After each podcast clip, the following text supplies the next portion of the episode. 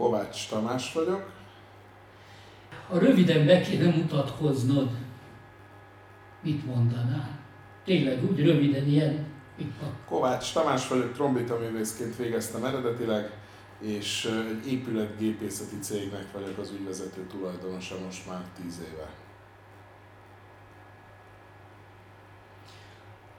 A program címe Mi ütött beléd? szóval egyáltalán mi ütött beléd, hogy trombitálj? Ez családi vonás volt. Édesapám trombita művész, az operaházban dolgozott 25 évig, és a Zeneakadémián tanította ezt részfós kamarazene nevezetű tantárgyat. És hát mivel az egész család zenével foglalkozik, így teljesen természetesen jött, hogy én is zenével fogok foglalkozni, és a trombitálás az, ami, ami megragadt teljesen. Úgyhogy kisgyerekkoromtól én a zenével nőttem fel. Színházban, operaházban, Erkel színházban, egy ilyen színházi gyerek voltam. De az öcsék például nem? Az öcsém is színházi gyerek volt, és ő is a zenével nőtt fel. Annyi a különbség, hogy hogy ő a Zeneakadémián már nem, a Zeneakadémiát már nem végezte el, hanem kiiratkozott. Miért? Azért, mert a, addigra megalapítottuk az épületgépészeti cégünket. Na várjál, akkor jó, erre majd visszatérünk. Tehát te csináltad a Zeneakadémiát? Igen, én elvégeztem a Zeneakadémiát. A... Élvezted? Élveztem, persze. Ez egy nagyon izgalmas dolog volt, előadó művészettel foglalkozik az ember, van egy kis exhibicionizmus, akkor ez egy tök jó dolog. Én a Zeneakadémia mellett már elkezdtem üzlettel foglalkozni, meg a hallgatói érdekképviselettel. Tehát a Zeneakadémia első évében én már a hallgatói önkormányzatnak az elnöke lettem, amit gyakorlatilag a diplomáig folytattam. Ugye itt minden évben van egy választás, azokon elindultam, és vezettem a hallgatói önkormányzatot az egyetem mellett. Ez olyan, mintha politizáltál volna? Igen, olyasmi, hogy a politizál, ez egy ilyen előszobája ennek, az érdekképviseletnek, ugye itt a hallgatói, hallgató érdekképviselet az, amivel foglalkozunk. Az egyetem az egy demokratikus szervezet, és akkor a, hallgatók az érdekképviseletüket azt így biztosítják. A szenátusba, illetve különböző helyeken. Ez működik? Ez működik, ez az intézmény. Ez abban az időben különösen jól működött. Ezt érezték is sokan például, amikor a tandi ellenes tüntetések voltak, és lezártuk a Margit hidat más, akkor máshogy mentek ezek a hídfoglalások, de, de ezt érezték persze. Tehát egy aktív hallgatói képviseletet csináltunk mi. Ez a 2000-es évek eleje, tehát ez egy, ez egy, azért ez egy másik történelmi időszak. És emellett, hogy ezzel együtt fújtál? És ezzel együtt én trombitáltam, fújtam, és ezzel foglalatoskodtam. Ez a kettő dolog nekem az egyetemi éveimet teljesen kitöltötte. Mesélsz nekem a trombitáról? Persze. A, mármint a hangszerről, vagy hogy mi a viszonyom hozzá. Oké. Okay. a trombita az egy részfúvós hangszer, ugye? Azt kell róla tudni, arról lehet a legjobban felismerni, hogy három gomb van rajta, és ez az ilyen hosszú, hosszú típusú, de nem harson, amit így húzgálnak, hanem ez egy, ez egy úgynevezett ventiles vagy nyomógombos hangszer, és a részfúvósok családjába tartozik a trombita tanulása, meg a trombitálással azt kell tudni, hogy olyan, mint a sport. Tehát van, rendszeresen kell edzeni egy bizonyos izomzatot, az, a, az ajak izomzatot ahhoz, hogy meg tudja ezt szólaltatni az ember.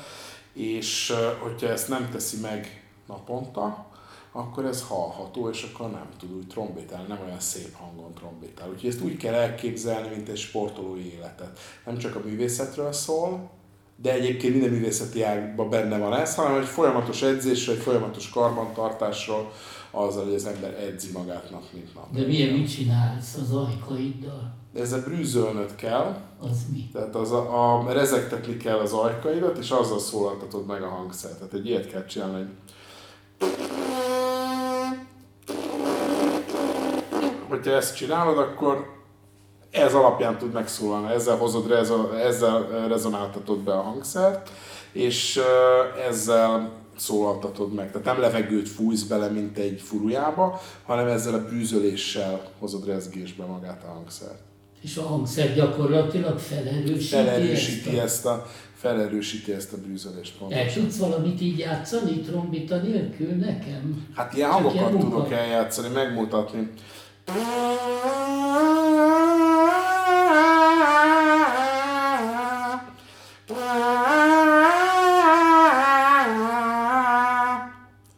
De ez csak az ajkadat csinálod, ez csak az ajkam. a hangot is? Nem, az ajkammal csinálom egyedül. Az, hogy milyen feszes, és hogy mekkora, mekkora lyuk, mekkora lyukon jön ki a levegő, ezzel tudod a hangnak a magasságát szabályozni. És aztán a, maga a cső, maga a trombita, az ezt hangosítja fel, vagy ezt, ezt rezonáltatja be. Fordítva. Jó, értem. Így próbálom elképzelni, hogy, hogy és akkor minden ritmus, tehát a dallam rendben van, és akkor a ritmust, például a staccattókat kell játszani. Azt úgy tudod megszakítani a hangot, hogy a nyelvedet közé teszed,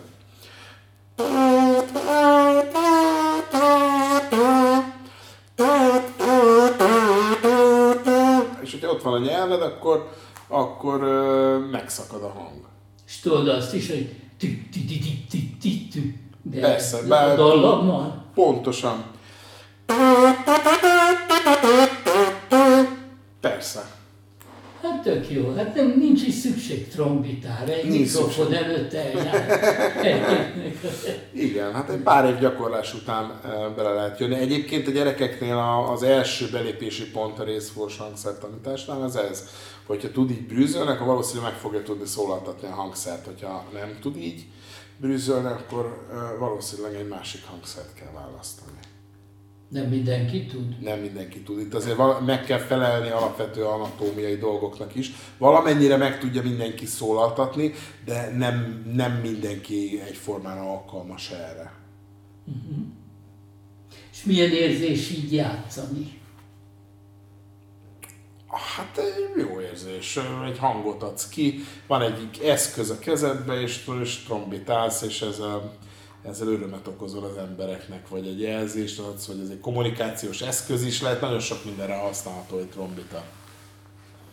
Zeneakadémián ott elkezdtél zenekarban is játszani, ugye? Vagy csak szólókat? Vagy mi a, a Zeneakadémián alapvetően az embereket szimfonikus zenekari játékra készítik fel. Tehát van egy szólista rész, megtanítanak téged arra, hogy egy diplomakoncerten játszálnak, megvan egy nagyon kötött rendszere, hogy milyen műveket kell, milyen sorrendben eljátszani, de alapvetően arra készítenek fel, hogy szimfonikus zenekari művész legyél, és ott erre helyezik a, a nagy hangsúlyt. Megvan az, hogy, hogy milyen tantárgyak vannak, milyen stúdiumok vannak, van ugye egy főtárgyoktatásod, ott veled egy ember direktbe foglalkozik egy professzor, hetente kétszer-háromszor, ugye az adott tantervtől függően. Vannak zongora kíséretes óráid, amikor egy zongorával együtt játszol különböző versenyműveket, és mellette van, tanul az ember kamarazenét, illetve zenekari állásokat külön, amikor egy-egy kisebb csoporta, vagy egyedül egy-egy zenekari állást megmutat,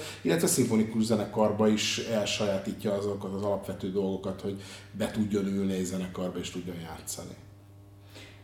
És mi volt, amit szerettél kifejezetten ezek közül, vagy ezekben? Én a részfúvós kamerazenét nagyon szerettem, azért, mert, mert ott együtt lehetett dolgozni négy-öt fős csapattal, és nagyon sok koncertet tudtunk adni, és mivel ez egy olyan formáció, amiben amiben viszonylag kevés ember működik együtt, ráadásul has, hasonló hangszeresek, ezzel lehetett járni, koncertezni, és nagyon jól lehetett mozgatni. A szimfonikus zenekart is nagyon szerettem, de ott teljesen másfajta feladatai vannak az embernek. Miért? Hát mert ott egy 90-100 fős csoportnak vagy a része, tehát ott egyet-egyet kell játszani, hibátlanul meg jól persze, de ez egy teljesen másfajta műfaj, mint a részfúskan a zene. Egyébként a zenekarban is én szerettem játszani, és, és nagyon jól éreztem benne magam. Mi volt jó benne? Mi, mi, mi adta azt az érzést, hogy jó?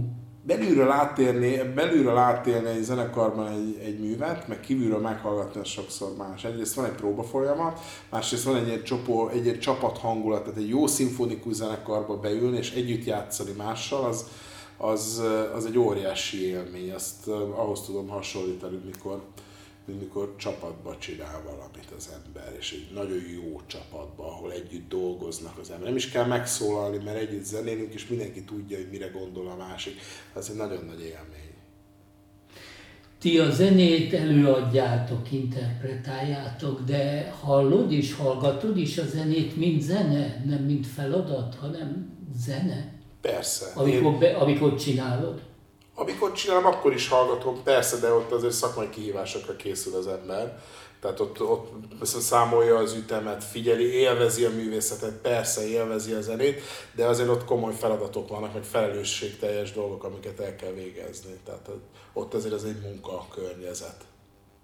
És mi az, amit nem szerettél? A zenélésben? Hát úgy az egészben, igen. Én mindent szerettem, nekem, a, nekem az volt nehezebb egy picit, hogy ez egy nagyon hierarchikus környezet. Tehát itt ugye, itt ugye vannak vezetőbeosztás, van egy karmester, a karmester elmondja, hogy hogy kell ezt csinálni, és akkor a többiek meg, meg úgy zenélnek, vagy, vagy, vagy úgy végzik el ezt a munkát. Ez nekem picit nehezebben ment. A karmester az nem csak egy élő metronóm, aki ott van és hadonászik? Hát nem kifejezetten nem, ez azért egy, ez azért egy nagyon általánosító dolog. Nem, ő neki, ő neki van ott dolga, egyrészt össze kell tartani a, a zenekart, másrészt van egy művészeti koncepció, amit ő szeretne megvalósítani a, a művészek által. Mit jelent? Mi, mit valósít meg? Hát le kell játszani, ami le van írva. De nem mindegy, hogy hogy.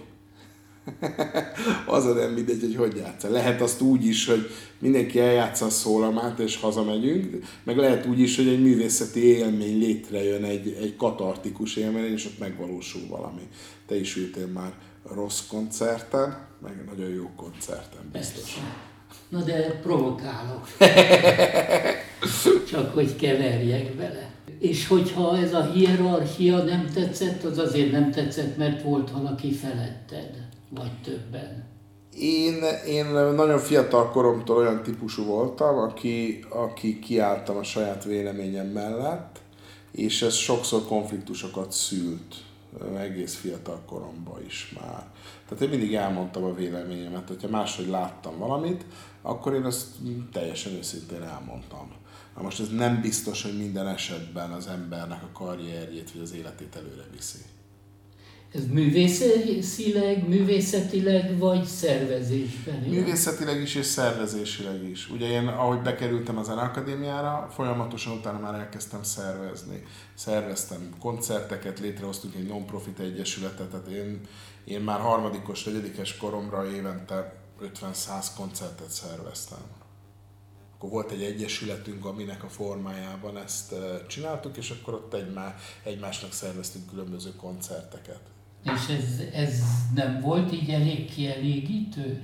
Nem mondod, hogy az, az nem tetszett, hogy hierarchia van, de ha te vagy a csúcson, akkor se tetszik? Ez egy picike piac nagyon.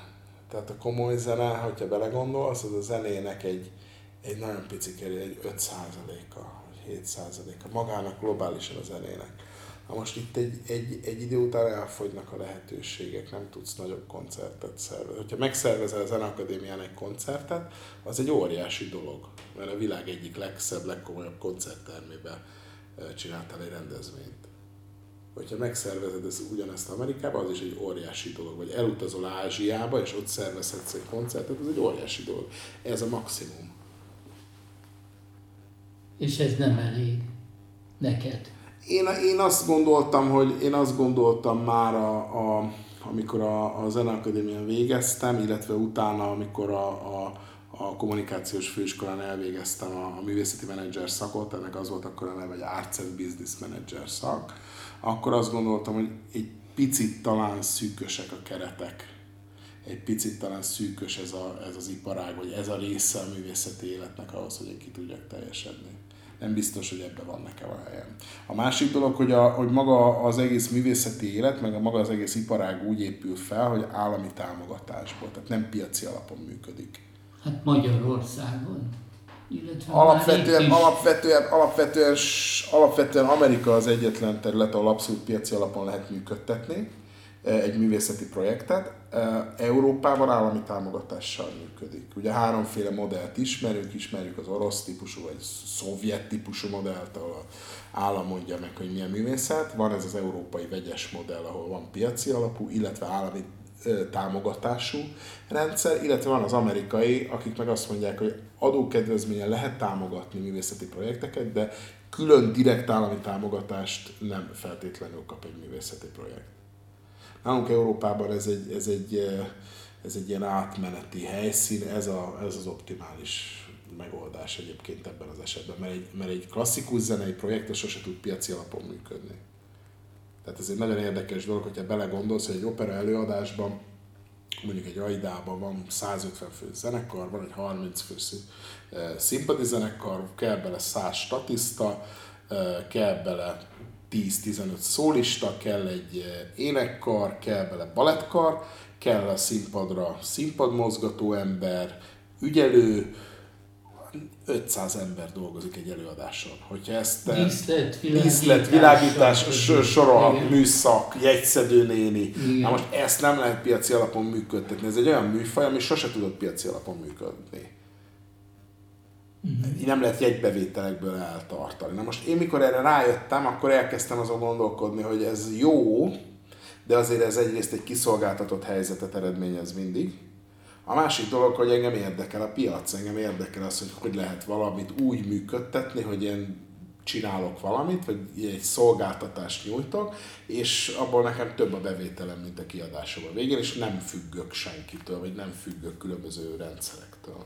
Tehát még azt sem lehet elképzelni, hogy van egy milliómos vagy milliárdos, mert most már azért van néhány, és az fenntart egy opera csapatot. De ez mindig így működött a történelem folyamán, hogy voltak uralkodók, uralkodóházak, ők szerették a színházat, szerették az operát, és akkor csináltak egy operaházat. De még nem tartunk ott. Hát régen ott tartottunk, most ugye az országok tartják fenn ezeket az operaházakat, nem az egyes uralkodóházak, és, és működtetik, és eredményesen működtetik, de ez nem a piaci alapú megközelítés. Hát főleg, mivel a politika is belekever. A politika is bele, a politikának mindig egy eszköz a kultúra, ez teljesen egyértelmű, ezzel szerint, ez, ezt még nem is lehet a politikának a szemére vetni, mert hogyha ő adja a pénzt, akkor teljesen természetes, hogy van elvárása. Tehát ez, ez politikai, meg ideológiától teljesen független dolog. Te is úgy vagy vele, hogyha adsz valamire pénzt, akkor azt azért adod, hogy valamilyen szolgáltatást kapjál, ami neked tetsző. Hmm. És hogyha nem azt a szolgáltatást kapod, akkor legközelebb nem oda mész. Hát, hogyha szolgáltatásnak veszem, de ha azért adom, hogy a kultúra legyen, akkor mondhatom azt, hogy hát festő, akinek a pénzt adtam öt éven keresztül, hát elég sok vacakot csinált, de hát Istenem, hát ezt nem láthatta előre az ember.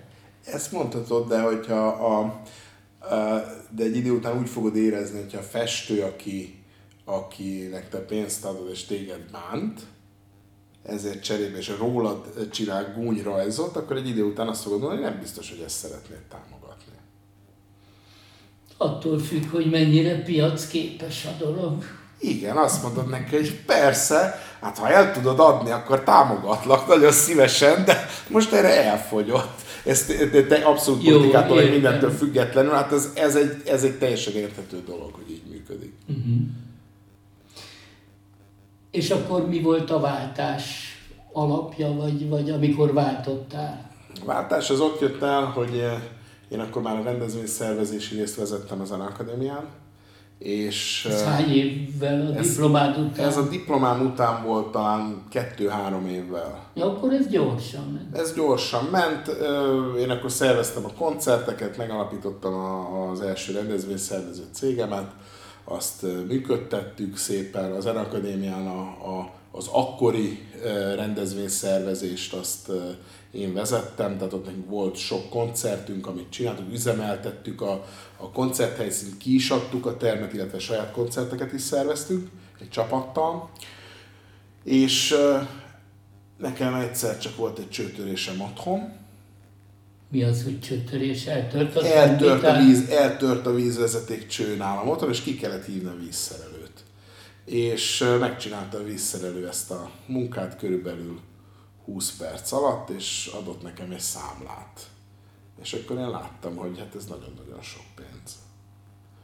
És, és akkor először kifizettem. Eltelt két hét, megint volt egy másik probléma, akkor a WC tartály romlott el, megint kijött ugyanez az ember, adott egy másik szakmá, vagy egy másik számlát nekem, és, és akkor láttam, hogy a fél fizetésem elment, és visszadelőnek adtam oda kétszer 30 perc munkáért. És akkor elgondolkodtam azon, hogy ez nagyon szép dolog ez a, a rendezvényszervezés, meg óriási dolog az előadó művészet, meg a trombitálás is, de nem biztos, hogy a legjobb helyen vagyok én a bolygón.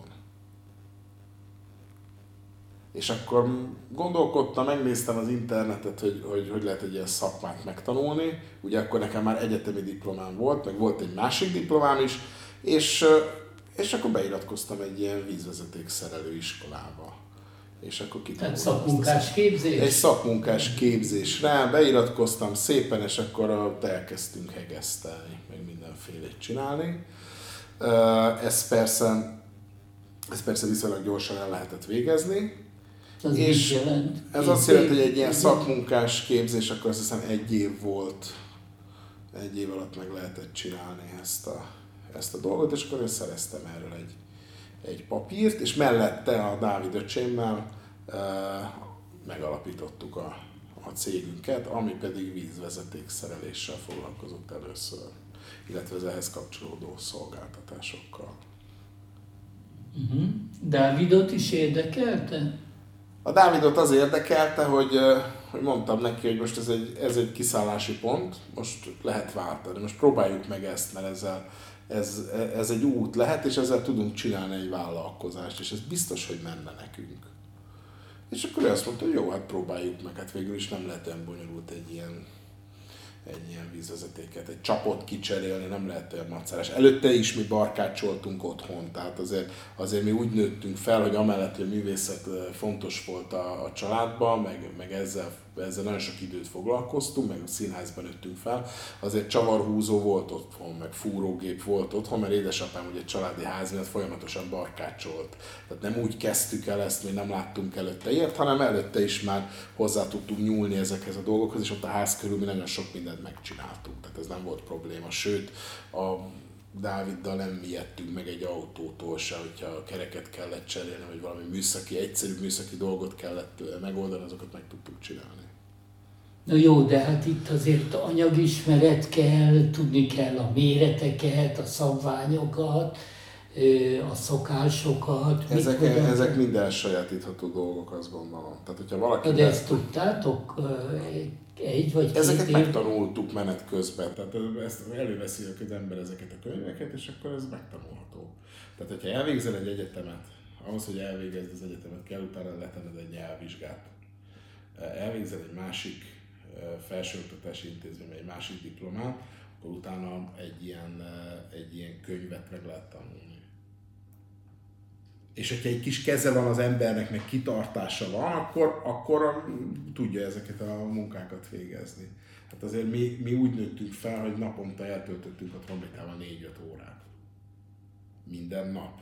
365 napon egy év. Tehát, hogyha azt a mennyiségű munkát te beteszed valami másba, akkor azért viszonylag hamar lehet eredményeket elérni, meg azt a fajta tudatos tanulást.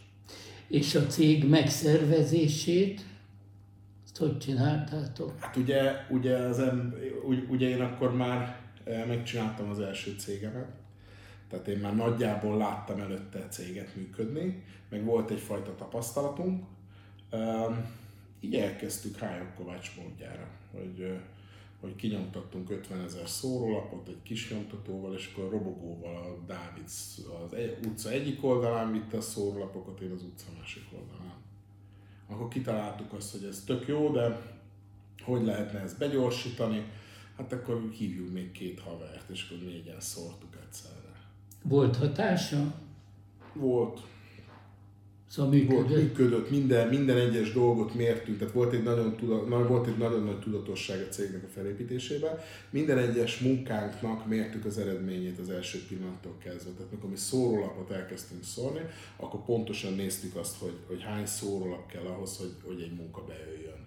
Hány kell Nagyjából- hozzá? Hát nagyjából, nagyjából de- 5-7 ezer szórólap kell az, hogy egy munkát meg tudsz szerezni. Kérdés, hogy mennyi papírt gyártanak le, ugye? és minden nap hány szórólapot kapsz ennek ellenére. Igen. De vannak bizonyos mennyiségek. Hát itt a nagy számok törvénye alapján e, jön ki ez a szám. A másik, amit elkezdtünk csinálni, az az internetes hirdetés, akkor elkezdtünk weblapot fejleszteni. Ez mikor volt? 20? Ez 2000, e, 2010. Ez már 10-ben van. 2010. Tehát Akkor ott már, már az internet már már volt az internet, még, még nem mindenki interneten keresztül robogott, de, de már volt. Nekünk ugye szerencsénk volt, mert, mert a számítógéppel is viszonylag otthonosan dolgoztunk, tehát az nem jelentett problémát, hogy, hogy egy alapszintű weblapot megépítsünk, nem, nem jelentett az problémát, internetes reklámokat megnézzük, hogy ez hogy működik, egy AdWords hirdetést felkonfiguráljunk. Na és akkor emlékszel az első munkátokra? Persze. Hogy a, volt? Becsörgött a telefon, én akkor még az Zen Akadémián dolgoztam ugye főállásban. Várjál, várjál, várjál. Tehát kiszortatok, mit tudom én, 7000, Kiszortunk 2000, 7000 vagy szórólapot. 70 ezer szórólapot, minden. Mi volt a szórólapon? Kezdjük. Az volt, hogy vízszerelést vállalunk, Érden és környékén, vagy Budaörsön és környékén, mert nem tudom, hogy melyik volt ez, és ott volt a telefonszámunk, és egy ilyen nagy, ilyen kommandós ilyen logó volt rajta, mint hogyha mi éjjel-nappal ezzel foglalkoznánk, és ezt csinálnánk. Ki tervezte ezt? Mi terveztük. Ti magatok? Persze, Photoshopban megcsináltuk, és, és ez még az első szórólapunk még úgy volt, hogy piros színű lapra készült, és fekete, feketével volt egy lézernyomtatóval kinyomtatva. Tehát annyira házi megoldásokat képzelj el, hogy, hogy ma már elképzelhetetlen lenne ez. Nem biztos, megvan a sármia. otthon egy lézernyomtatóval, A5-ös méretben, és akkor vágógéppel vágogatod a szórólapokat. Miért? Csinálhatod még tintanyomtató. Szóval ez, ez, volt, ami, ez volt a mi indulásunk. Na jó, és megszólalt a telefon. Megszólalt a telefon, és akkor egy nagyon aranyos hölgy volt, és mondta, hogy neki folyik a kádja alól a víz, és ki kéne menni, ezt meg kéne csinálni, és ott van egy csőtörés nála. És mi megmondtuk, hogy ki tudunk menni, és másnap délelőtt ezt meg tudjuk csinálni. És akkor másnap délelőtt beültünk az autóba, kimentünk, akkor én még előtte nem láttam ilyet, meg nem voltunk ügyfélnél, és akkor ott nézegettük egy ideig, és úgy, mintha a sajátunk lenne, megszereltük. És csodák csodájára működött. És oldani a problémát. És a nénivel, És a néninek mondtunk egy összeget, az És és ő- hasraütéssel? Vagy persze hogy? hasraütéssel volt 3000 forint az anyag, és azt mondtuk, hogy 33.210 forint lesz, mert ennyi a munkadíjjal együtt, és ő ezt szó nélkül kifizette, és megköszönte. Uh-huh. És akkor ez egy nagy, nagy löketet adott, hogy jaj, de jó, hát akkor ezt, ezzel el lehet kezdeni foglalkozni, ez nekünk nagyon jó munka lesz. Először arra gondoltunk, hogy ez egy mellékállás lesz, tehát hogy ezt mi nem főállásba fogjuk csinálni, hanem majd kimegyünk néha, és akkor ilyen gyorsszolgálatos, ilyen vízszereléseket megcsinálunk. És ugye, hogy elkezdtük fejleszteni ezt a dolgot, akkor jöttünk rá, hogy mennyire komplex ez, és igazából mi, mi nem biztos, hogy vízvezeték szereléssel fogunk foglalkozni, hanem, hanem magával a vállalkozásnak a fejlesztésével. Mert hogy, hogy, hogy történt ez a... Hát utána elkezdtek jönni ugye a megrendelések, ezt csináltuk egy ideig, és aztán azon gondolkodtunk a Dáviddal, hogy most már, fel, most már egy, egy főállású vízvezeték szerelőnek folyamatosan tudnánk munkát adni. Csak hogy ehhez ugye autó kell, meg szerszám kell. Úgyhogy elkezdtünk fokozatosan szerszámokat vásárolni, és vásároltunk egy szervizautót egy idő után, és akkor utána eljutottunk oda, hogy már nem mi mentünk csak kidolgozni, hanem ugye jött egy, jött egy, egy főállású szerelő, aki, aki gyakorlatilag nekünk dolgozott. Hogy heti 40 találtátok, órában. hogy Feladtunk az interneten egy hirdetést. Tehát ez mint egy vízvezeték szerelő cég, feladtunk egy hirdetést, jött egy ember, egy nagyon aranyos fiatal srác, akivel aztán évekig dolgoztunk együtt, és mondtuk, hogy itt te leszel a vízvezeték szerelő. Mondta, hogy nagyon jó, ez egy tök jó dolog. És akkor ott ő onnantól kezdve ki tudott járni, és, és tudott dolgozni, és elvégzett különböző munkákat. Miközben azért folyamatosan fejlesztettük a tudásunkat, és akkor egyre több szerelőnk lett. Jött kettő szerelő, aztán három szerelő, és azzal találtuk magunkat szembe, hogy, hogy már nem tudjuk a telefonokat felvenni, meg nem tudjuk ellátni ezt a, ezt a fajta munkát, amit az irodába kell csinálni, így, eh, így fel kellett venni az irodába is szakembert, aki, aki a telefonokat vette egy főállású diszpécsert. Így most hányan vagytok? Most összesen 25-en dolgozunk a cégben. 10 év alatt? 10 év alatt. Feljött 25 10 év alatt lett 25 ember. Eh, lehetnénk többen, de azért nem fejlesztjük a céget folyamatosan, meg azért nem veszünk fel többen, mert így is nagyon sok mindent csinálunk és, és azt nem szeretnénk, hogy, hogy túl gyorsan nőjön, vagy túl gyorsan növekedjen. Mit csináltok még vízen kívül? Hát most már legkevésbé vízvezetékszerelést csinálunk, épületgépészeti szervizként üzemelünk. Az mi? Ami azt jelenti, hogy, a, hogy nem kivitelezéseket csinálunk, hanem, hanem üzemeltetünk épületeket, illetve a, a gázkészülékek szervizelésénél, gázkészülékeknek vagyunk a márka szervizel, ugyanígy klíma és hőszivattyú területen is márka szervizeléssel, illetve ilyen hiba megállapítás, beüzemelés, garanciális javítás, ilyenekkel foglalkozunk. Tehát ez fűtés. Fűtés és hűtés, igen, illetve épületgépészeti területen a, a a csatornarendszereknek a, a vészelhárítása, vagy csötöréseknek a vészelhárítása. Mm-hmm. Hogy tudtok megélni a piacon? Tudom, azt fogod rá mondani, hogy jól, de hogy, hogy így elmondva ez relatív egyszerűnek tűnik, hogy, hogy más nem csinálja. Igen, ez egyszerűnek tűnik, de, de azért ez ennél sokkal komplexebb. Én mikor belekezdtünk ebbe, azt hittem, hogy ez egy tök egyszerű dolog, és hogy hát ez csak így az ember csinál egy ilyen céget, és milyen egyszerű lesz, de azért ennél sokkal bonyolultabb. Egyrészt nagyon nagy verseny van a piacon. Tehát amikor mi belekezdtünk naivan, akkor nem tudtuk azt, hogy itt azért sokan dolgoznak ezen a piacon, sok komoly cég van, aki komoly szolgáltatásokat nyújt, és mi becsöppenünk egy versenyhelyzetbe. Úgyhogy hát most mi is ebben vagyunk benne, versenyzünk nálunk sokkal nagyobb, meg akkor a cégekkel, mint amekkorák mi vagyunk. És hogy tudtok akkor fennállni? Van ekkora igény, vagy, vagy valamivel jobbak vagytok a többinél? Nekünk az a, az a, az a hitvallásunk, hogy, hogy nem jobban, tehát jól kell megszerelni mindent, de ebben nem tudunk versenyezni, mert mindenki vagy jól megszerelsz egy problémát, vagy elhárítasz egy, egy problémát, vagy nem hárítasz el. Nekünk olyan szolgáltatást kell nyújtani, tehát mi szolgáltatás oldalról közelítjük meg ezt, ami, ami, ki, ami, ami élményt ad az embereknek, amitől, amitől ők egy minőségi szolgáltatást kapnak. Mire gondolok ez alatt? A saját vállalatirányítási rendszert találtunk ki, és ennek a fejlesztésével foglalkozunk most már évek óta, ami gyakorlatilag egy cégnek az összes folyamatát leköveti. Onnantól kezdve, hogy beérkezik egy telefonhívás, azon keresztül, hogy kimegy egy szervizes kolléga, és ott egy elektronikus munkalapot ír, elektronikusan számláz, azon keresztül, hogy egy egy alkatrészrendelés történik a cégnél, mindent ez a szoftver menedzser, és az elejétől a végéig átlátjuk az összes folyamatunkat. Azért itt elég komplex dolgokról van szó, mert úgy képzeld el, hogy bejön naponta 150-200 telefonhívás, és egy nap kint vagyunk mondjuk 30-35 címen. De viszitek?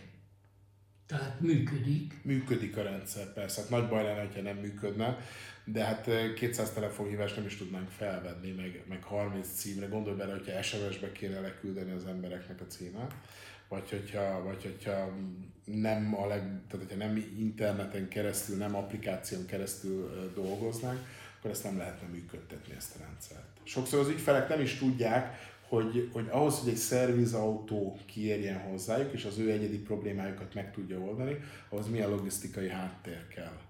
Tehát csak egyszerűen betelefonálsz, hogy neked elromlott egy XY típusú gázkészüléket, elmondod mi a probléma, és az a szervizautó fog kimenni, amiben az, az, az a kolléga ül, aki ahhoz a készülékhez ért, és van is hozzá valószínűleg alkatrész, amivel meg tudja javítani egyből. Most jelen pillanatban 12 márkának vagyunk a márka szervize, akik, amit folyamatosan kiszolgálunk gyakorlatilag. Hány autó van? 15 autónk van. 15 autó. Igen. Szép. Mi a tovább lépés? A tovább lépés az az, hogy megtartsuk a pozícióinkat. Tehát a jelenlegi helyzetben azt gondolom, hogy ez teljesen reális, hogyha tudjuk tartani a pozícióinkat. És megpróbálunk fejlődni. Azért ugye itt technológiailag egy óriási forradalomban vagyunk most benne. Tehát a, a gázkészülékes, vagy a gáziparban is voltak váltások, a turbós készülékek helyett megjelentek a modern kondenzációs készülékek, ebbe nagyon sok fejlődés, fejlesztés volt az utóbbi tíz évben, amit mi, mi le is követtünk szépen, és a legmodernebb készülékeket is tudjuk használni. Megjelent a wifi technológia, internetes technológiák, tehát ma már egy ilyen modern gázkészülék az, az, az applikációdon keresztül jelez, hogyha van valami baja, vagy látjuk a központba. Ma már például a, a legtöbb általunk újonnan üzembe helyezett készüléket mi távolról felügyeljük, és látjuk, hogyha bármi probléma van, és közbe tudunk avatkozni esetleg. A, a gázkészülékek mellett megjelentek a hőszivattyús rendszerek, és erre egyre nagyobb az igény gyakorlatilag az új házakban most már 80%-ban ilyen rendszereket építenek be. Ez egy teljesen új technológia. Igazából 10-15 éve építenek aktívan be ilyen eszközöket. Hát azért ez egy nagy váltás lesz a szerelőknek, meg az épületgépészeknek, hogy, hogy egy idő után szinte csak ilyen készülékeket fognak eladni újonnan. De ez is gázzal működik? Nem, ez elektromos árammal működik. Tehát ténylegesen valós az, hogy 10-20-30 éven belül kivezetik a gázt. Tehát, hogy hát nem, azt, hogy kivezetik-e, vagy nem vezetik ki a gázt, ez, ez, ez nem technológiai kérdés, ez energiapolitikai kérdés. Na de és amikor, amikor energiapolitikáról beszélünk, akkor, akkor azt látnunk kell, hogy ott, hogy ott szerintem 30-50-60 évre döntenek előre. Tehát amikor úgy döntöttek eh, bizonyos országokban, hogy, hogy bevezetik a gázt mindenhova, és egy hálózatot kiépítenek, mint mondjuk Magyarországon, ahol a legelterjedtebb a gázhálózat, akkor az a döntés megszületett. Eh, akkor ezt a gázhálózatot luxus lenne nem használni. Ott, ahol azt mondták, hogy, energi- hogy, hogy elektromos hálózatot építenek, ott úgy döntöttek, hogy elektromos hálózatot építenek. Nálunk mind a két hálózatot kiépítették, ugye mi nagyon szerencsés helyzetben vagyunk ebből a szempontból, és ezért nem kell egyedi fűtéssel vagy pelletfűtéssel megoldani a, a, vagy fafűtéssel, szénfűtéssel megoldani vidéken a házaknak a fűtését, hanem be van vezetve a gáz. Ez egy energiapolitikai döntés volt annak idején, és ezzel élni kell, tehát ez egy, ez egy lehetőség, hogy lehet gázzal is fűteni. Változik ez most? Biztos, hogy fog változni. De aki meg tudja mondani, hogy milyen irányba, az az ember legyen a talpán jelenleg. De úgy értem, hogy a jelenlegi háborús helyzetben, meg amit a háború diktál, azzal változhat valami, vagy ezt ti nem érzékelitek még? Ezzel változni fog valami. Itt ugye a médiának nagyon nagy szerepe van. És a média egyik, egyik héten azt mondja, hogy megszűnnek a gázkazárok és nem lesz gáz. A másik héten meg azt mondja, hogy a gáz az egy energiabarát fogyasztó, és milyen jó, hogy van gáz, és ez egy környezetvédelmileg teljesen elfogadható technológia. Én azt gondolom, hogy, hogy valahol kettő között van az igazság. Tehát annyira nem mumus a gáz, mint amennyire azt mondják, főleg annak tudatában, hogy sokszor ugye gázból állítanak elő elektromos áramot. Én azt gondolom, hogy mind a két technológia párhuzamos működtetése az egy, az egy olyan megoldás lehet, ami, ami nagyon sok problémát kivéthet.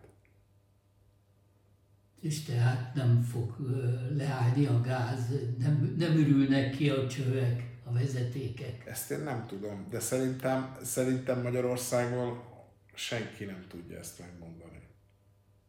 Tehát aki, aki azt mondja, hogy ő erre a kérdésre tud exakt választ adni, az szerintem az nem mond igazat. Tehát politik, politikusok tudnak válaszokat adni, hogy van gáz, lesz gáz, nem lesz gáz. Jó, hát egy szavot Folyamatosan, folyamatosan töltik fel a tárolókat, annyit lehet tudni, hogy a gázt azt tárolni kell, ennek vannak technológiai határai, mert vannak technológiai részei, meg akadályai, bizonyos idő kell egy betárazáshoz, bizonyos idő kell egy kitárazáshoz. Jelenleg azt mondják, hogy jön a gáz, és akkor most éppen betárazunk, de ezt ezt megmondani pontosan senki nem fogja tudni. Arról nem is beszél, hogy ezek azért ö, ö, nemzetbiztonsági kérdések, vagy, vagy egy-egy államnak a, a kérdése. Nem is tudjuk pontosan megmondani azt, hogy, hogy mennyi, mekkora gáztározóink vannak, és azok mikor, mennyire vannak tele, mert ezek államtitkok. De az például, hogy most hirtelen felment a tűzifa ára, és kifogyott a tűzifa vidéken, az csak egy spekulációs alapon történt felvásárlás volt. Hát ez egy teljesen, nem, az egy teljesen normális reakció volt az emberek részéről, mert amikor bemondják azt uh, májusban, hogy nem biztos, hogy lesz gáz télen, akkor az emberek a saját szintjükön, a saját kis városukban, vagy a saját kis környezetükben megpróbálják megoldani ezt a problémát. És akkor azt fogják lépni, hogy elszaladnak, gyorsan vesznek fát. Mert nagyon sok háztartásban még a régi fatüzelésű kazán ott van, ugye. De mi a valós megoldás? Vagy mi lenne? Mi a valós megoldás? Hát úgy értem, hogy egy kis vagy középkeresetű ember, aki eddig gázzal fűtött, most amit hallott jobbról, balról, emerről, amarról, úgy fel fog menni a gázára, hogy nem fogja tudni kifizetni, stb. stb. de nem akar vacogni télen, mit csináljon? Én szerintem a legnagyobb változás az, a, az utóbbi 20 évhez képest, hogy eddig ezt a problémát el, eloldázhattuk. Tehát azt tudtuk mondani, hogy nem kell foglalkozni az energiatakarékossággal, nem kell foglalkozni az energiagazdálkodással, mert tök mindegy, hogy 10 ezer forint a gázszámlán, vagy 12 ezer forint. Miért vegyek én új gáztüzelő berendezés, hogyha most 12 ezer a számlám, és 20%-ot meg tudok spórolni, ami 2000 forint? Miért vegyek én új, korszerű, hőszivattyús elektromos boilert 200 ezerért, hogyha a 30 éves hajdú is tök jól működik, és kicsit több áramot fogyaszt, de hát az éves szinten még 10 ezer forint, kit érdekel. Most ezzel a problémával innentől kezdve mindenkinek találkoznia kell, és ezzel mérlegelni kell, hogy milyen lehetőségei vannak. Ugye teljesen más helyzetben van egy lakásban élő ember, akinek mondjuk egy gázfűtése van bent, és nem nagyon van lehetősége arra, hogy egy hőszivattyús vagy egy modern technológiára váltson, és teljesen más helyzetben van egy családi házban lévő ember, akinek eh, van mondjuk gáz bevezetve a házába, és mellette be van olyan eh, átmérő villanyvezeték is kötve, ami, amivel ő akár egy hőszivattyús rendszert ki tud építeni. Vagy van arra helye, hogy egy eh, napelemet feltegyen vagy pedig napkollektorral állítson elő meleg vizet. Tehát itt, itt a megoldás az, az, az nem standardizálható. Itt mindenkinek egyenként a saját ingatlanja adottságai szerint kell megoldani. Nincsenek egységes receptek, hogy már pedig ez jó, az meg nem jó. Ilyen igényekkel már megkeresnek?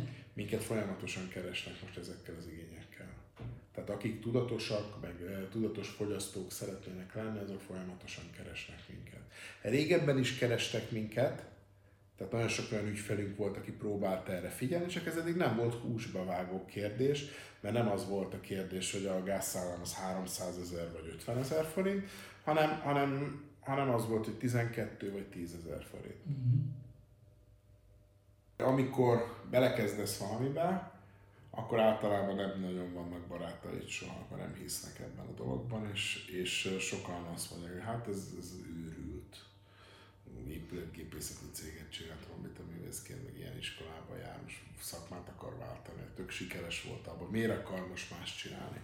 Amikor pedig beindul valami, és látják az emberek az eredményeket, akkor hirtelen mindenki ott akar lenni a hajón, és mindenki azt mondja, hogy hát én már az elején megmondtam, hogy te ezt nagyon jól csinálod, és én már akkor itt voltam, emlékszel rá?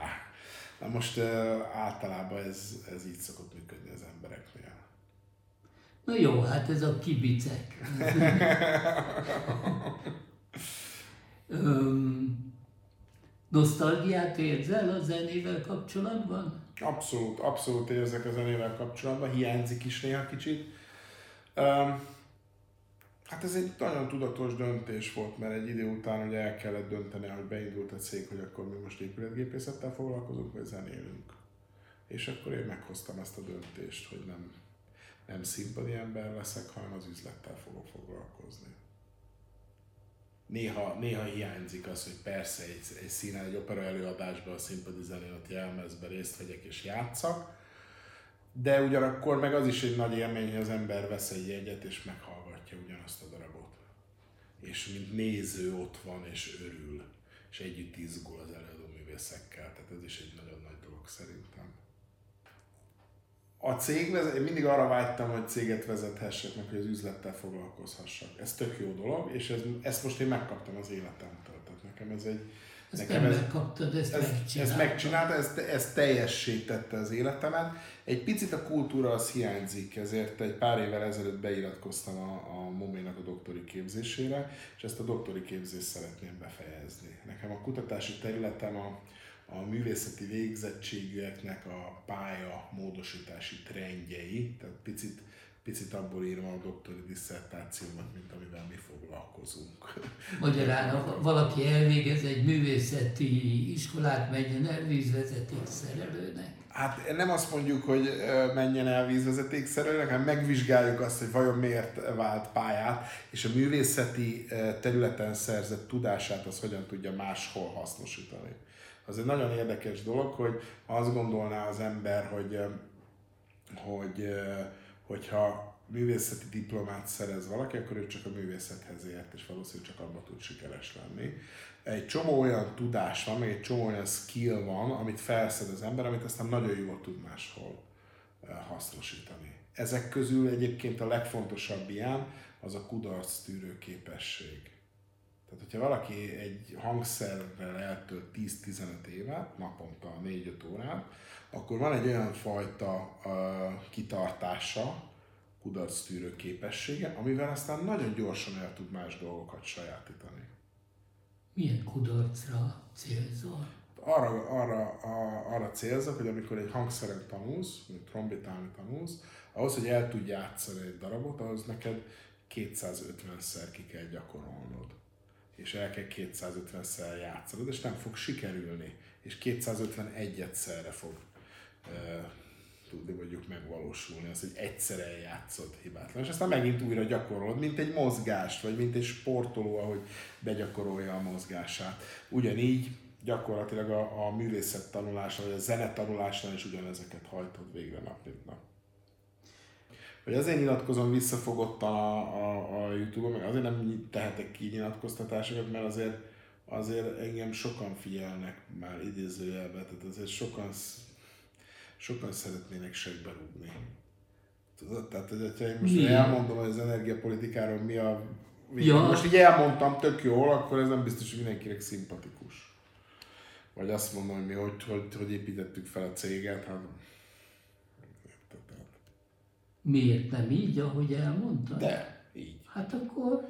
De, csak hát nagyobb részleteiben ezt nem, nem érdemes elmesélni, hogy, hogy mit tudom én, hogy mi pontosan mivel, milyen módon, hogyan foglalkozunk, meg a marketinggel, meg hogy itt ül négy informatikus. Az Jó, hát ez a belső...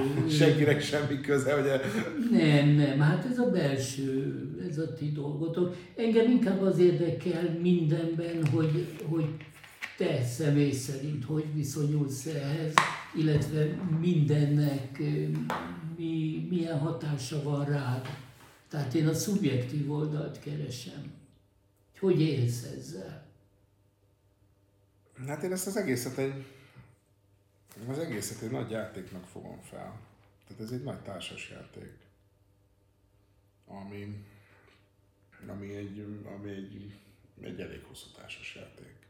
Minden nap van egy lehetőség, dobunk egy kockával, általában hármas alatti dobunk, és akkor abból ki kell hozni a maximumot, és vannak lehetőségek, és ki kell, ki kell használni ezeket. Én az egészeti játékként fogom fel. Tehát, hogyha nem játékként fognám fel, akkor nem is működne. Akkor nem tudnánk kockáztatni. Akkor nagyon komolyan venném magam, akkor, akkor elhinném, hogy nem tudnék benne hinni, inkább úgy fogalmazok. Mit kockáztatsz? Hát egy vállalkozással az ember mindent kockáztat, mert, mert ugye itt eh, ez egy nagyon jó játéknak indult először, hogy mi majd vízvezetéket szerelünk meg.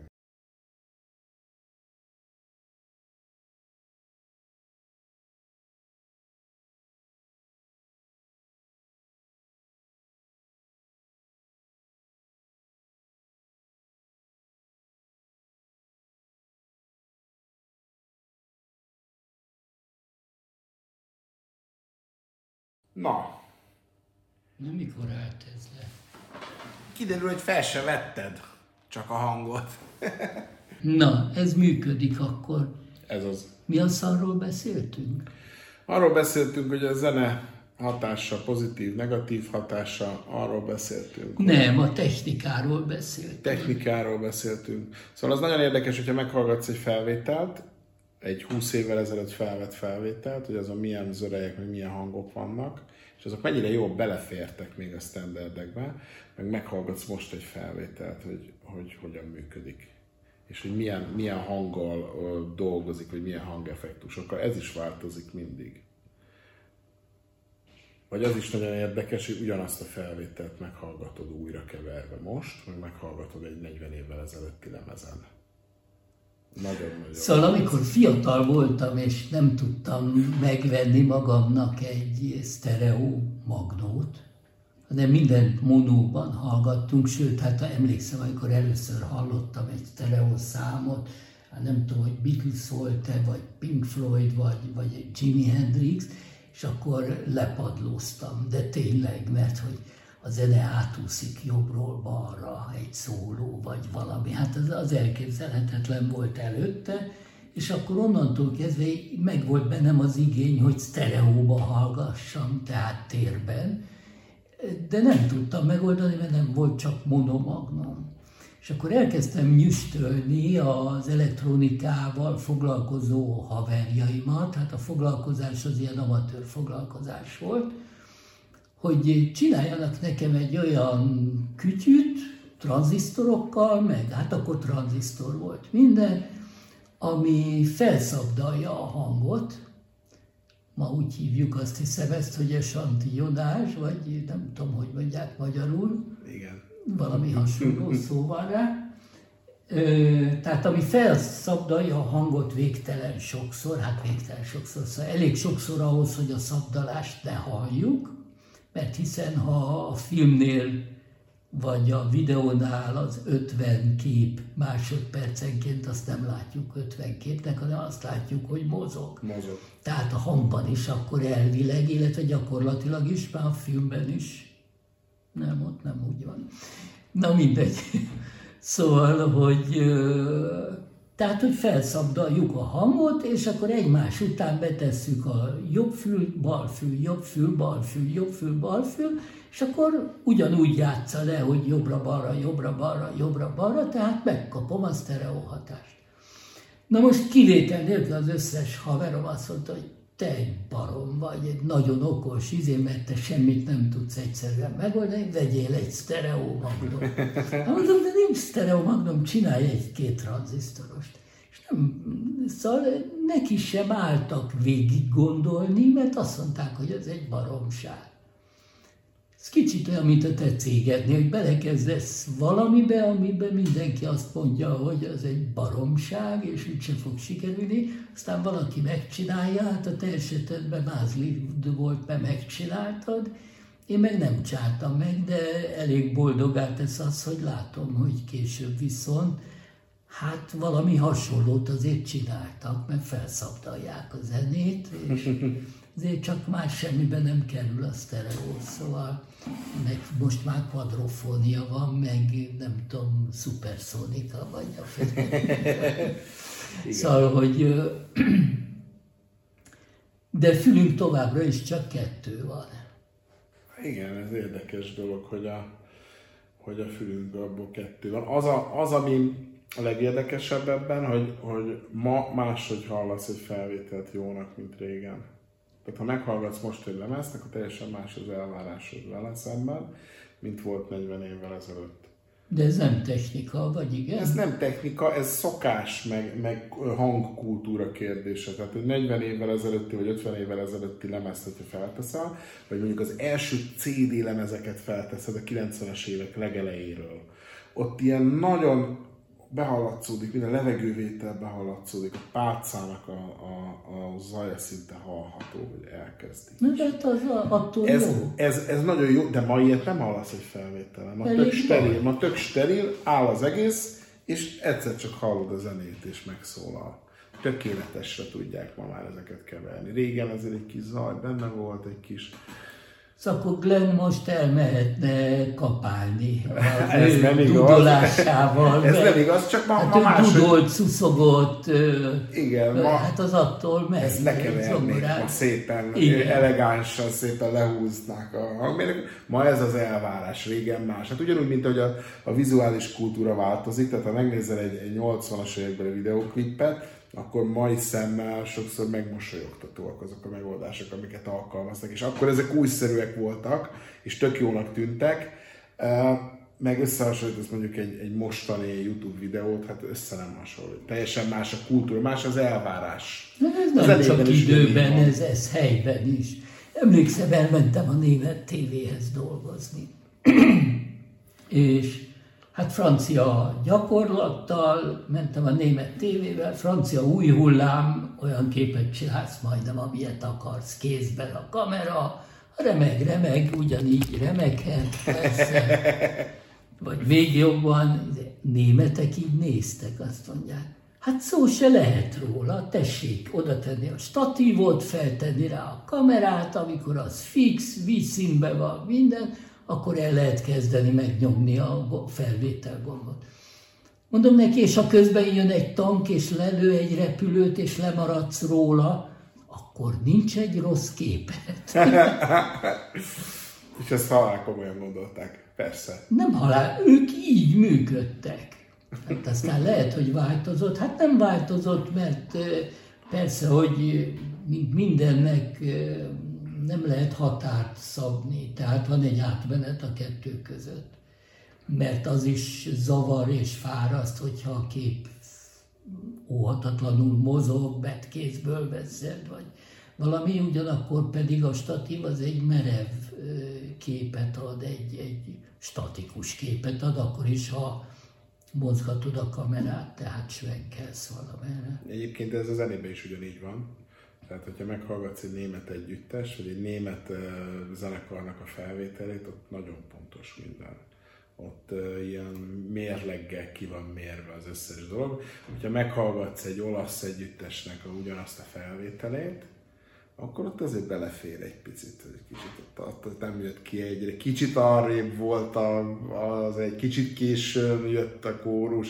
Ott ez, ott ez elmegy, sokkal nagyobb a tűrés. És nagyon érdekes, hogy a, csak hogy a technológia meg a művészet hogy kapcsolódik, hogy a, a, a technológia terén is ugyanígy van. Egy német készülék, az teljesen más megközelítéssel van megtervezve, és teljesen máshogy van összerakva, mint sokszor egy olasz készülék. Ez nem azt jelenti, hogy az egyik jobb, a másik rosszabb, csak egy, egy, egy olasz gyártónál belefér az, hogy, hogy van egy alkatrész, az elfogyott esetleg, és kicserélték egy másik gyártónak az alkatrészével simán. Egy német gyártónál ez nem lehetséges, ott az nagyon komoly műszakilag megtervezik, újra nézik, leáll a gyártás, megáll a folyamatot, ez sokkal szigorúbban veszik. Nem inkább csak az, hogy felmérik előtte, hogy mi az igény, és az igények eltérőek? Mint a joghurtnál, hogy ugyanaz a márka joghurt Franciaországban más ízű, mint Németországban, mert más a kulturális elvárás, tehát a, itt kultúrán a, a tradíciót értem. Tehát Egyszerűen, egyszerűen ö, könnyebben túl tudnak lendülni problémákon. Lazábban kezelnek dolgokat, nem hmm. olyan mereven, mint mondjuk a németek. Mert például uh, Frank... Beleülsz egy német autóba, akkor az pontosan tudod, hogy ott mit fogsz kapni, hogy megy a váltó, nem lötyög, beleülsz egy olasz nem autóba. Nem ülök be német autóba, azzal kezdve. Igen, igen, de, de, de ott tudod, hogy az Nem, mert nem szeretem a németeket, nem szeretem a szétrázza a seggemet. Egy szóval... olasz autónak, aki mozog egy kicsit a váltó, nem fogsz belőle problémát csak mindig ott lötyög, hát az olyan. Nem, azt észrevettem viszont, elég sokat voltam hangstúdiókban, Franciaországban is, meg hát Németországban, nem, de utána hallgattam. Tehát, hogy a francia stúdiók által felvett komoly zenei felvételek valahogy melegebbek, mint, a, mint az egyéb. Nem tudom miért. Valószínűleg ez a ott is valami kulturális megszokottság vagy. Igen, ugye régen ezeknél a felvételeknél volt külön zenei rendező, külön volt hangmérnök, most már sokszor ezek a, ezek a van szakmák is össze, összefolynak, és van egy technika. Régen olyanok voltak még, hogy vágóasszisztens, meg vágó, az én gyerekkoromban külön volt mikrofonos még az én gyerekkoromban, aki csak a mikrofonokat, sokszor ezek most már egy-két emberrel lemennek, mert, mert nincs rá igény, meg nem is, nem is fontos, nem is szempont, mert ugye más a technológia. Kábeles volt régen, Igen. kábeleket a szakmát, kábeles. Persze. El tudod képzelni, hogy ma valaki, valaki egy kábeles lenne? Nincs ilyen, szak, nincs, ilyen, nincs ilyen szakterület. Hát pont ez az, amivel a legelején mondtad, hogy végeredményben az elhangzás, az előadás elhangzásának a pillanata számít, és a többi az ficsirítja, az már rögzített, az konzerv, az, Igen, hát az, az nem a friss primőr. Igen. Kérdés az egyébként, hogy most, mikor ennyi felvétel van már a világon, és hogyha beütöd a, a Spotify-on a Lessons Dormát, vagy akármelyik nótát, és van belőle 50 felvétel, akkor mennyire, mennyire eladható, vagy mennyire van szükség az élőre. Szerintem van rá szükség, de hogyha ha mondjuk ezt szigorúan gazdaságilag nézed, csak hogy a beszélgetésünk elejére visszautalja, akkor nagyon nehéz helyzetben van az előadó művészet, és nagyon nehéz helyzetben van mondjuk az operajátszás is, mert, mert a Meten, hogyha beütöd a, a Metropolitannek az, az online ö, csatornáján, akkor Igen. 30 jobbnál jobb felvétel van ugyanabból, és ezzel nagyon nehéz minden este élő, egy élő produkcióval is versenyezni. Hát de az más egy élő, amikor látod, hogy ott küzd a szoprán, hogy kiénekelje azt a rohadék C-t, vagy B-t, vagy akármi. Igen, mint a cirkuszban is azért játsz, hogy hát hogy hát, esik az artista, általában nem szokott. Hát igen. Régen ezek, igen, régen. Egyébként, egyébként az is érdekes, hogy ha ma meghallgatsz egy élő előadást, az is sokkal sterilebb, és ott sincsenek ilyen nagy hibák. És nincsenek, nincs olyan, hogy egy, egy állás az elmegy, vagy nem jön ki, nem sikerül. Ma egy áosztályú zenekar, hanem minden állás ki, minden sikerül. Régen azért még szinte belefértél lemez felvételbe, és egy-egy kanyar benne marad. Nem vagyok, Eleve nem tudtak ugye a hangszereken játszani. Nem, nem vagyok ebben két. biztos. Nem, szerintem át, tehát az élőben a, a hallgató, a néző az a zenekarnak drukkol. Tehát jól akarja érezni magát, ő azt a zenét meg akarja hallgatni, és egyszerűen nem hallja meg a gigszereket, ha csak nem valami szörnyű, nagy, katasztrofális gigszer történik. És akkor legfeljebb, amikor kijön azt mondja, hogy hát ez, ez valahogy olyan gyenge volt, vagy hangos volt, vagy nem volt elég hangja, de ott hallom, hogy igaz, az nem klasszikus zene, de evidensen nem az kerül a tévéadásba, mint amit az ottani nézők hallanak. Eleve az ember nem hallgat olyan hangerővel tévét, mert a hangerő azért az elsikál egy csomó mindent. Ha elég hangos az egész, akkor nem hallod az apró disznóságokat de megy ez a nem tudom, X-faktornak hívják, vagy mi valamelyik, izé, ahol néha csodálatos hangon énekelnek ilyen no előadók, de néha szörnyű és hamis és minden, és szemmel hallhatólag nem a helyiek, tehát akik ott vannak, azok nem hallják úgy. Mert valószínűleg a hangerővel elsikálják, vagy... Igen, meg azért ez a show businessnek is a része. Persze. Tehát, hogy ezt azért mindannyian tudjuk, hogy egy ilyen nem megrendezett produkció azért némileg rendezve van. Ja, jó, hát persze. Tehát, hogy hogy amikor nem hallják meg, meg amikor, meg nagyon jól lehet ezeket szerkeszteni, meg vágni utólag. Meg nagyon sok mindent ki lehet valami. Na de sokszor utólag rosszabb, mint amilyen ott élőben lehetett a hallgatók számára. Hát persze, hogy rosszabb, mert, mert az egy hangmérnök az meg tudja csinálni azt. Hogy én sokszor ültem lent nagy koncerteknél, nagy szimfonikus zenekari koncerteknél a stúdióba, mert nekem nagyon sok évfolyamtársam, egy gyerekkori barátom, hogy hangmérnök lett és azért mikor azért egy ilyen, egy ilyen keverőpult az nagyon aljas. Tehát mikor mondjuk 36 sávon vagy 16 sávon rögzítesz valamit, és megnyomod az élő, élő tévé adásnál, csak belehallgatsz a stúdióba, hogy a, a 13. hegedű. Igen. Mit játszik? Aha, értem. És, és ott azért arrébb szokott lenni sokszor, az nagyon érdekes. Na most egy ilyen produkciónál is meg tudják azt úgy csinálni, hogy az picit arrébb van, és akkor nem úgy sikerül. Nem úgy hallatszódik, vagy persze, persze, persze, persze ugyanígy fel is lehet javítani valamit, mert meg lehet úgy is csinálni, hogy valaki elénekel középszerűen valamit, és a hangmérnökök addig dolgoznak rajta, amíg abból kihozzák a maximumot. Mondjuk művészeti értéket nehéz adni neki tehát azért az hozzátartozik, hogyha valaki művészeti értéket terem, azt azért technikával nem nagyon lehet uh, reprodukálni, de azért erre vannak szép próbálkozások.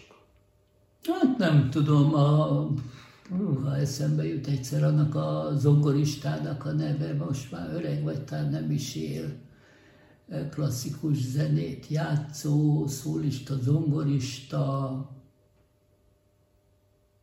mindegy.